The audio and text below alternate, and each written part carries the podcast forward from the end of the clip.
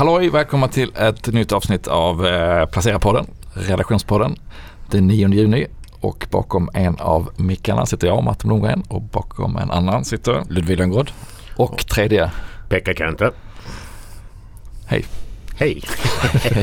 eh, Pekka, det är eh, räntebesked på gång och det har hänt lite annat. Ja, eh, ja men alltså veckans stora begivenhet det har väl varit att både eh, den australiensiska centralbanken och Bank of Canada mm. överraskande höjde räntorna. Man hade ju trott att de skulle trycka på pausknappen men det gjorde de inte. Det var en rejäl knäpp på näsan mm. åt marknaden kan man säga. Hur mycket höjde de? Nej, de höjde 25 ja. punkter var då. Eh, men eh, det, det, var väl liksom en signal om att inflationsbekämpningen ännu inte är över. Mm. Och det fick ju liksom marknaden att eh, skaka till. Men som det ser ut i dessa dagar så skakar ju marknaden, ruskar av sig det liksom eh, ganska fort. Och det är, är lite dagsformen vad man tror att Federal Reserve till exempel ska leverera i nästa vecka. Att eh, de kommer men ökade, sitt, ökade sannolikheten för att de också höjer? Eller? Ja, då gjorde ju det. Liksom. Men, men, som sagt så det är dagsformen. Så ja. Eh, det tickar ju upp förväntningarna men igår så tickar de ju ner. Då. Men, eh, så att marknaden tror ju inte längre på att det blir en räntehöjning nästa vecka. Det, sannolikheten har väl sjunkit till ungefär 25 procent. Någonting. Men sen kommer en lite senare i sommar då? Eller? Ja, det är fortfarande inprisat att det ska komma en, en ytterligare räntehöjning. Eh, frågan är dock när då, enligt marknaden. Och sen tror ju marknaden att, att eh, det ska komma en räntesänkning mot slutet av året, i november någon gång. Mm. Så det är jättespännande. Eh, det som eh, kommer avgöra mycket eh, när det gäller Fed det är att de får inflationssiffror nästa vecka för maj. Och risken är väl att det, den kommer att ligga lite för högt. Dessutom ska ju de här medlemmarna i den här räntesättande kommittén, FOMC, de ska lämnas, även lämna nya prognoser på räntan mm. och inflation. Så det blir en spännande dag. Eh, vi får se om... Nästa veckas höjdpunkt? Ja, det är tveklöst. Sen, men sen kommer det ytterligare en höjdpunkt och det är att Europeiska centralbanken också ska lämna räntebesked på torsdag. Och, och där är det väl mer eller mindre gjutet att det blir en räntehöjning med 25 punkter. Sen får vi se vad man kommunicerar om räntan framöver. Men det blir några nervösa dagar mm. på finansmarknaden. Och så ligger Riksbanken en, en två veckor ja, efter? Ja, den kommer i slutet på juni. Är det 29 juni tror jag. Ja, där någonstans. Mm. Och, eh, ja, och allt sammantaget så ökar ju successivt sannolikheten att även Riksbanken höjer höjer räntan ytterligare en gång. Och nu på morgonen så kommer ju inflationssiffror från Norge som var överraskande höga. Eh, och risken är väl kanske att vi får se lite samma utveckling i Sverige. När inflationssiffrorna kommer i nästa vecka. Mm. Mm. Och det kan ju bli spiken i kistan för, för Riksbanken. Även om jag tycker att personer tycker att man kunde ta en paus. Jag tycker ja. att alla ska ta en paus och lugna ner sig lite. Vi har en, en formidabel åtstramning av penningpolitiken. Alltså, vi har inte sett de fulla effekterna än. Liksom. Nej, och på väldigt kort tid. Det är ju egentligen bara ett, ett år sedan, lite styvt sen första räntehöjningen ja, kom. Så det, precis. Nej. Men och Norge delar ju Sveriges eh, situation där med en svag krona. Ja, precis. Apropå inflation, mm. som är inflationsdrivande då i sig. Och eh, det som kan konstateras när det gäller kronan det, det är ju, diskuteras mycket vad, vad, vad det är som orsakar den här nya kronsvagheten som mm. har kommit sedan mitten på maj kan man säga. Och tittar jag på det så är det ju att det kom en ganska låg Alltså nu ska jag inte göra citattecken i luften. Det kom en överraskande låg inflationssiffra för Sverige. Och där börjar djupdykningen. Mm. Men så att Riksbanken är ju en så att säga joker i leken när det gäller den svaga kronan. Tror du det kan ha någonting med fastighetssektorn att göra också i Sverige? Ja, och sen eh, ja, en annan orsak är ju att skaka till i fastighetssektorn. Mm. Och jag som följer mycket internationell press, liksom, det är inte det är inga goda nyheter om Sverige. utan det är bara liksom, bara skit. Och just bostads och fastighetssektorn har ju särskilt lyft fram. Nu kommer ju dock siffror som visar att det stabiliserats på svenska bostadsmarknaden. Här. Ja, det verkar som att köpare och säljare hittar varandra igen. Men sen är det väl eh, ytterligare en, en, en orsak till att kronan eh, är svag. Det tror jag att exportföretagen inte plockar hem sina vinster. Mm. De inte växlar in dem till kronor. Så vi får väl tvinga dem. Om det nu går. Ja, men vad är det med på, på agendan som man ska hålla koll på då?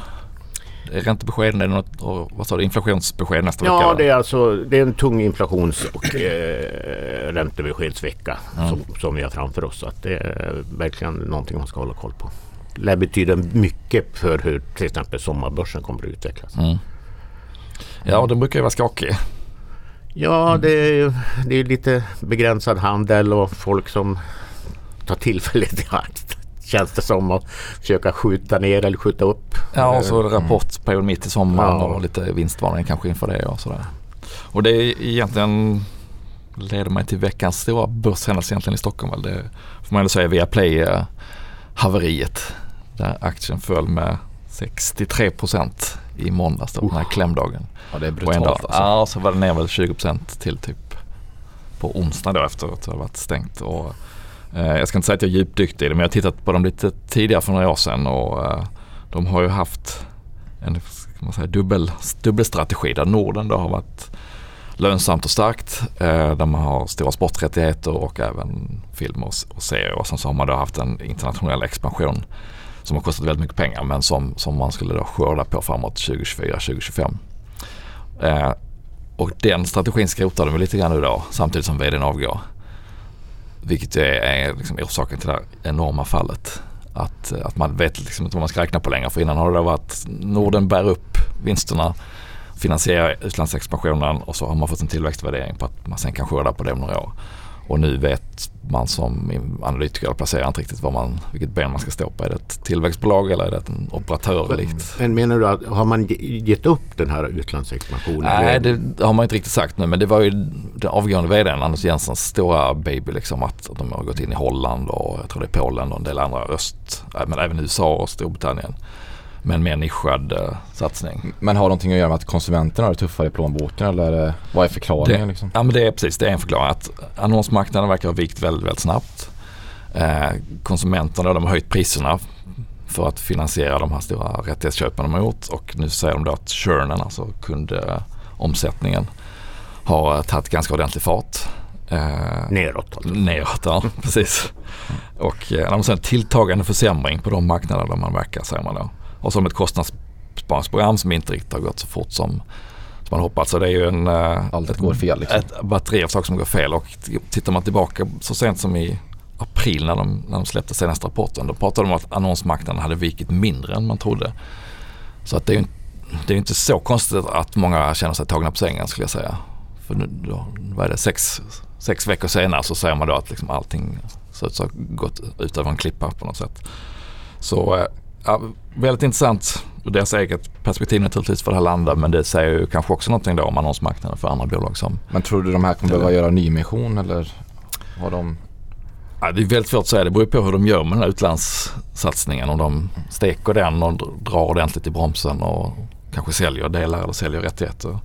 Eller om man vill köra vidare men då kanske man behöver biffa upp eh, balansräkningen. Och det är ju inte kanske så kul att stoppa in nya pengar när aktien står eh, kan det vara, Ja, det låter... 70-80% lägre än vad den gjorde för några veckor sedan.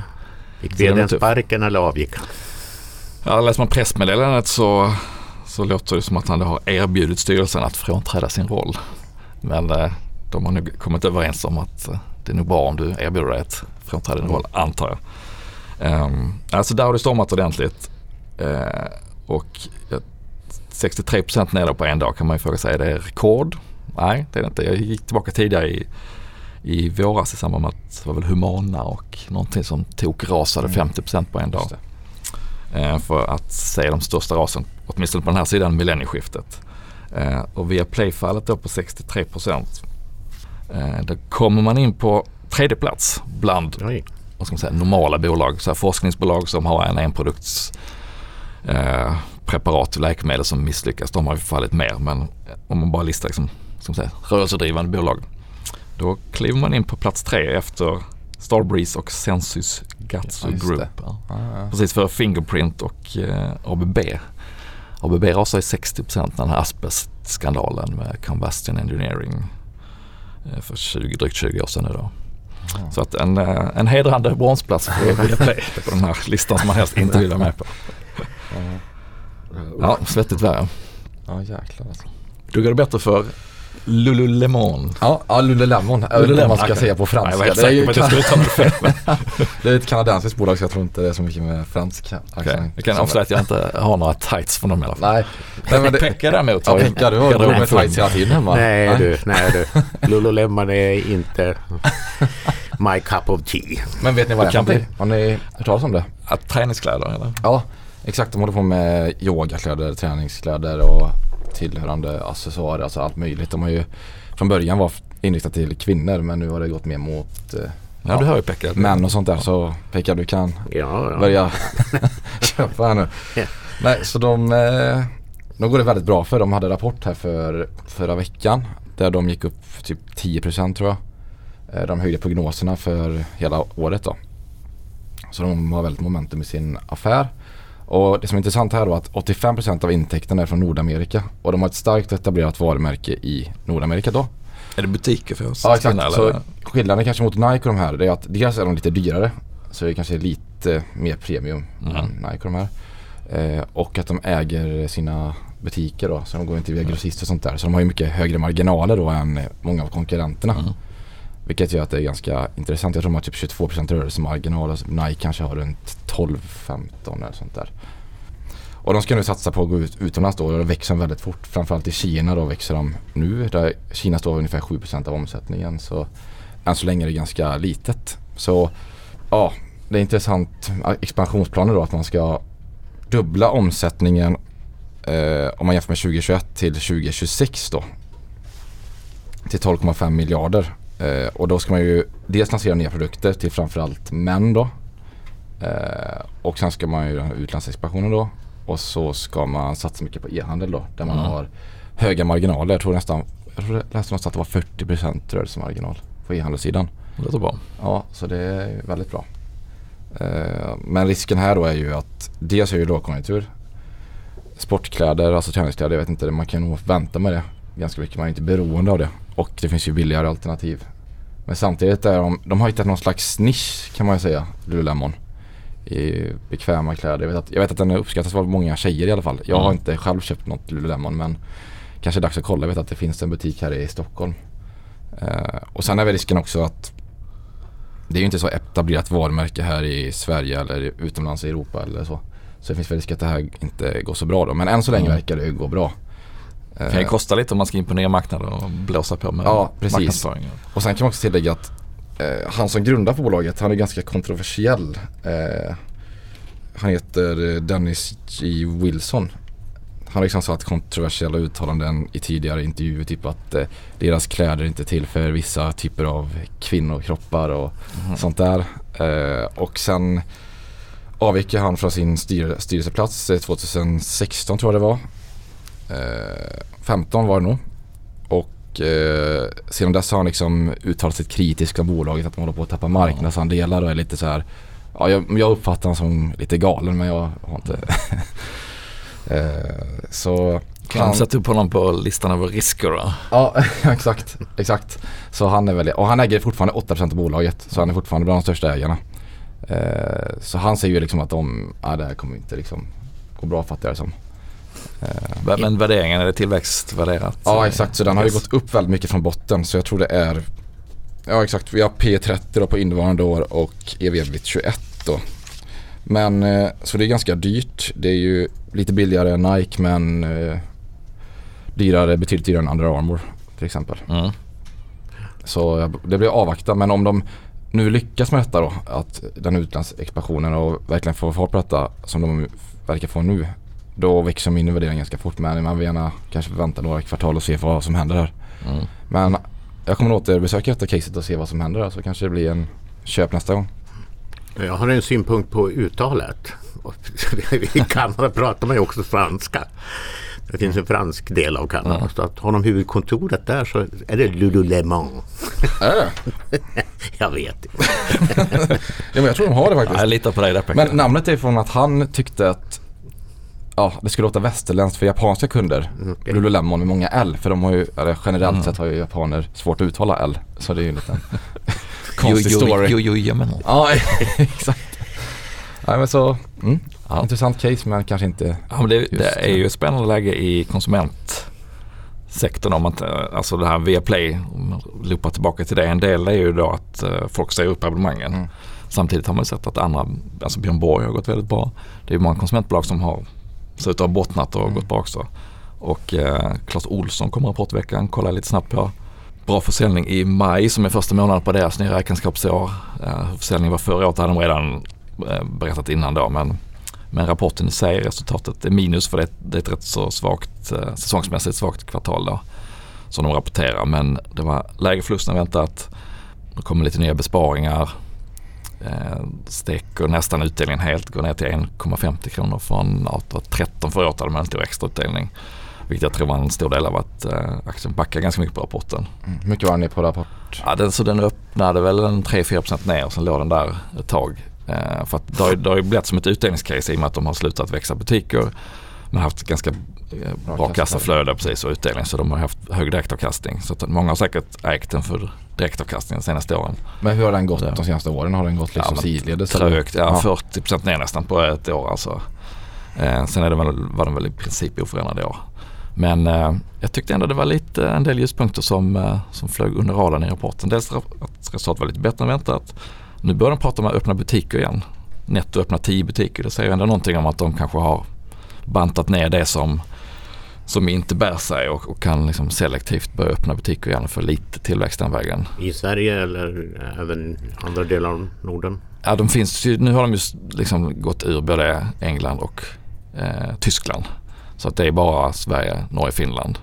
Eh, exakt var de här tio ska nettoöppnas det vet jag faktiskt inte. Men eh, Finland är ju den mindre delen jämfört med Sverige och Norge där de har varit längre och är starka. Så gissningsvis ser de lite mer möjligheter i Finland då. Men kan de, göra. min take är väl man, man får den på ungefär ett PE på 11 på hur snittprognoserna ligger. Nu var rapporten lite bättre än väntat. Nya besparingar kommer att sänka kostnadsbilden lite så det borde kunna bli lite prognosuppjusteringar. Eh, kanske inte närmsta halvårets vinst men efter det när de här besparingsprogrammen börjar kicka in. Eh, och så lite multipel expansion och lite vinstprognoser upp borde kunna ge rätt hygglig affär faktiskt. Jag tror man ska gå emot utdelningsbesvikelseströmmarna här och kanske försöka plocka upp den här. Har de hög skuldsättning någonting som oroar? Nej, Nej. Den är, så tar man bort de här leasinggrejerna så är det nästan skuldfria. Okay. Så det är det. Men eftersom vinsten är ganska nedtryckt det här året de rapporterar nu och så, och så kör de då 50% utdelningspolicy och då hamnar man på ganska låg utdelning det här året. Men eh, kommer de upp liksom i normala lönsamhetsnivåer och vinstnivåer och börjar veva upp utdelningsandelen igen så, så är det hygglig direktavkastning igen. Men, men ingen kommer köpa den på direktavkastningen i år eftersom nu får man 2 typ. I, men är de bara i Sverige eller är de i Norden också? Ja men Sverige, Sverige Norge, Finland. Okay. Mm. De, de, har ju haft äh, äventyr i England och Tyskland som de äh, gick ur. Då. Ja, precis. Och bantat ner. Nu har de 222 butiker om jag inte minns fel. Och var väl uppe i 230-235 någonting för ett par år sedan. Så man har liksom planat ut butikerna men eh, bara att de ser möjlighet att öppna nu tycker jag ändå säger någonting om att det kanske är någon botten. Det känns ju också som att de ligger i rätt prissegment så att säga. I, i Precis och det tycker de själva också. De visar ju sådana mätningar hur konsumenterna ser på det. Man eh, upplevs som prisvärda. Så, men det är ju tuff konkurrens liksom inom lampor och sladdar och det finns ju mm. på nätet och det finns på andra ställen. Men de har ett... Eh, har de näthandel också? Position. Ja, mm. och den ökade ganska mycket mer än den andra handeln nu i maj då. Men det är en månad, det kan slå rätt mycket på siffror. Så att, är, de, men, är det ett Dala... Insjön. Insjön, ja. så är det.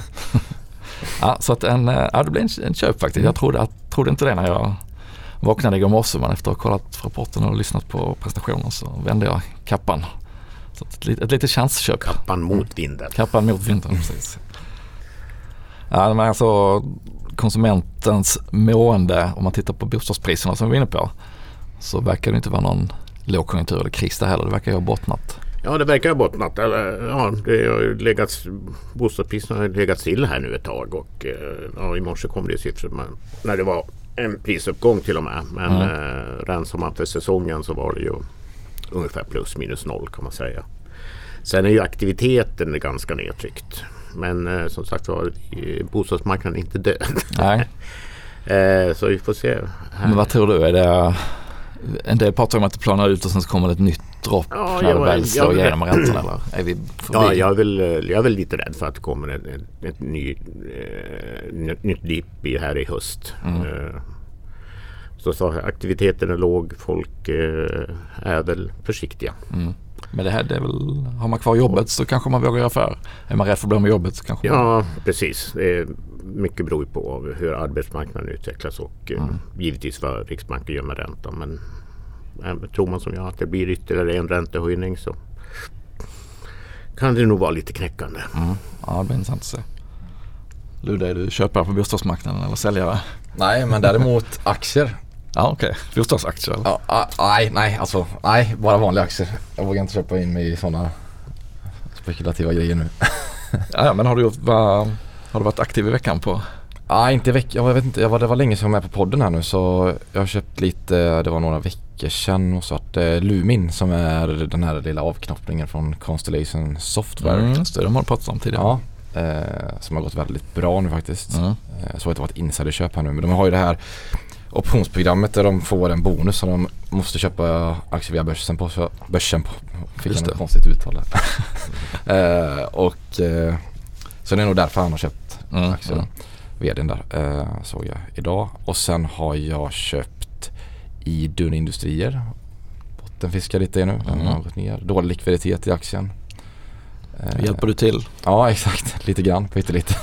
Stödköpare. ja exakt. Och sen tror jag inte jag har gjort så mycket mer faktiskt. Pekka då? Jag ligger lågt här. Jag skrev i min marknadssyn att man skulle vänta till efter räntebesked. Mm. Ja.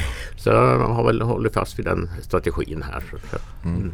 Ja, jag har också legat lågt. Jag har faktiskt eh, lagt kassan i exakt bear. Så att jag har lite dragit ner risken. Jaha. Så här, som en liten försäkring. Spännande. Ja, välkommen, tyckte, så här, väl, välkommen till klubben. ja, tack. Har du kvar dina? Jajamän. Ja. Det är dags för mig också då snart. Ja, men jag tyckte jag hade, jag var ganska nöjd med portföljen. Var inte sådär sugen på att sälja något egentligen men ändå lite rädd att det kanske kommer ett bakslag snart. Så att då la jag in kassan i exakt bear. Den ska man inte ligga jättelänge i för det är ju så här hävstång, 1,5 gånger hävstång. Så att hoppar det upp och ner så hackar det sönder avkastningen. Man, mm. man får se det som en kort till medellång försäkring. Och sen måste du hålla den i 30 dagar också va? Ja precis av liksom våra egna regler. Ja. Mm. Om inte man gör förlust då får man Nej då får man ju stoppa den. Och hittills ligger den lite back så att ja. uh, jag har fria händer. Ja. Så här långt. Ja, det enda jag har gjort annars så ligger jag kvar. Inväntar sommaren. Mm. Ja, OECD och Världsbanken kom med nya prognoser här i veckan också. Det var väl ganska dyster läsning egentligen. Mm. Eh, dock tror man ju att världen ska kunna, kunna undvika en rece regelrätt recession. Men eh, det är ju tillväxt långt under det historiska snittet från bägge. Och Världsbanken som jag kanske litar mer på mer som prognosmakare hade en tillväxt i år på 2,1 och nästa år på 2,4. Mm. Och att andra halvåret i år skulle bli riktigt surt enligt dem. Och det man är eh, rädd för är ju dels den höga inflationen, stigande räntor och sen pekar både OECD och Världsbanken på att man eh, det finns stora risker för att det ska dyka upp ny finansiell stress på marknaden. Mm. Liksom, som mm. vi har sett i amerikanska banksektorn och i, i delar av eh, europeisk fastighetssektor mm. framförallt. Då. Alltså, eh, det vet jag inte om du har koll på Pekka, men när man har sett en hel del strateger varna för likviditeten på marknaden också. Då, att efter den här skuldtagshöjningen eh, så kommer det, kommer liksom suga likviditet från marknaden då att amerikanska myndigheter då måste, eller ja. Finansdepartementet ja, måste det, låna upp pengar man samtidigt som det är QT och mm, annat. Ja, man Just. pratar ju om, om, om, att emissioner på liksom typ en biljon ja. ska ut inom, på ganska kort sikt. Liksom. Och det talar, ju, det talar ju också för att eh, Federal Reserve tar en paus i nästa vecka. Att man vill avvakta hur de här mm. stora emissionerna går. Liksom. Man vill inte skapa en liksom, eh, finansiell stress på marknaden inför de här emissionerna. Så att man tar den hänsynen. Ja, det, det där är ju supersvårt att bedöma hur det slår liksom, på enskilda bolag. Men för hela marknaden skulle det ju kunna vara en, något som bidrar ifall det börjar skaka till. Bidrar negativt alltså. Men hur länge har han kört QT nu? Det måste ha varit... Eh, ja, det är ju inte, alltså tittar man på kurvorna så är det inte så mycket som har hänt. Syns liksom. knappt. Nej, det syns ju knappt. Eh, eh, tvärtom, eh, ECB syns ju lite tydligare. ECB ska ju också utöka sitt QT-program här i första juli. Så det är också någonting som ris- riskerar att öka liksom stressen på marknaden. Mm. Det kostar att dra sig ur den här extrema penningpolitiken. Ja. Liksom. Kostar att gå hem från festen. Ja. På tal om det ska vi avrunda för den här veckan. Det tycker jag. Ha det bra. Ja. Hej. Hej, hej.